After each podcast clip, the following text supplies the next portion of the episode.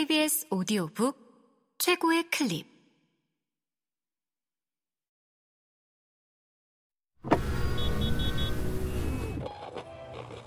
KBS 오디오북. 여자들의 사회. 권김현영 지음. 김희안 읽음 치부책을 높이 든 동백 동백이 겪는 고난은 크게 두 가지. 하나는 직업 여성일지도 모른다는 문화적 낙인이고 다른 하나는 부모도 없고 남편도 없는 여성이 아이를 혼자 키우면서 겪는 비혼모의 경제적 고난이다.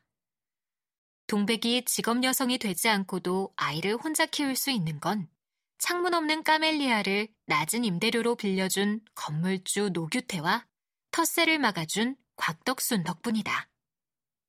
하지만 이들이 동백의 구원자인 것은 아니다. 이들의 호의란 언제든지 걷어줄 수 있는 불안정한 것이다.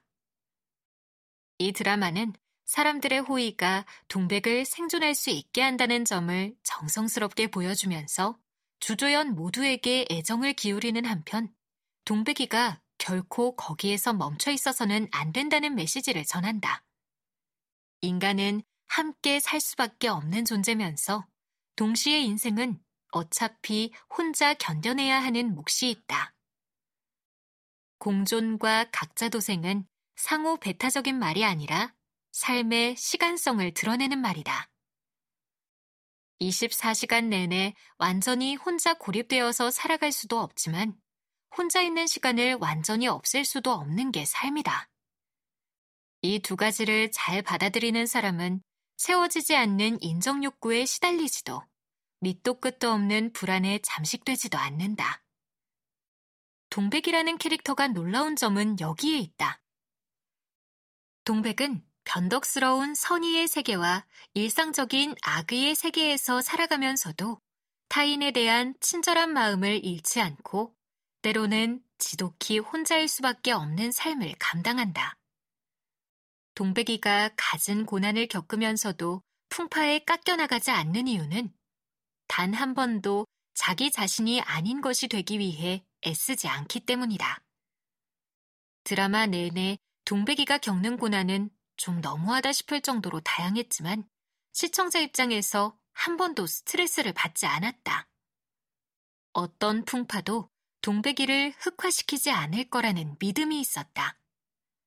이 캐릭터가 이렇게 생동할 수 있게 된 건 맑지만 마냥 해맑지 않고 강해 보이려 하지 않으나 언제나 자기만의 개성을 사람들에게 매력적으로 설득하는 데 성공해온 배우 공효진의 힘이 컸다.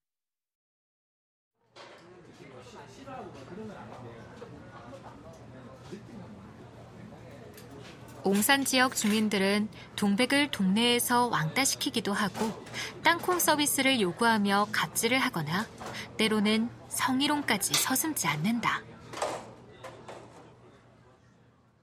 동백은 이 모든 일을 치부책에 써두고 필요한 순간에 꺼내든다. 치부책은 까멜리아라는 공간의 질서를 상징하는 장치다. 옹산 개장 골목의 질서에서 이탈해 있는 까멜리아를 남자 손님들이 자신들을 위한 해방구로 사용하고자 하려는 시도는 동백이가 높이 든 치부책의 존재로 저지당한다. 동백에게 치부책이 있다고 알려지자 그동안 동백을 경계하던 여성들은 내심 환영하고 남편과의 불륜을 의심하던 변호사 홍자영은 동백을 돕겠다고 자처한다. 치부책은 까멜리아의 질서를 만들고 적용하는 주체가 동백이라는 선언이었다. 이 드라마는 여자들 사이의 경쟁적 긴장 관계와 적대적 마음이 어떻게 서로를 긍휼히 여기고 연대하고 연민하는 상호성으로 변해가는지를 각자 만들어낸 공간을 지키고 그 공간 안에서 룰을 인정하는 과정을 통해 대충 낭만적으로 비비지 않고 매우 공들여 보여준다. 그리하여 드라마의 핵심 갈등은 용식과 동백이 서로를 마음에 품는 과정에서 밀고 당기기 하는 것도 아니고 알고 보면 유명 프로야구 선수가 아이의 친아버지였던 것도 아니며 심지어 연쇄살인범이 들이운 그림자도 아니다.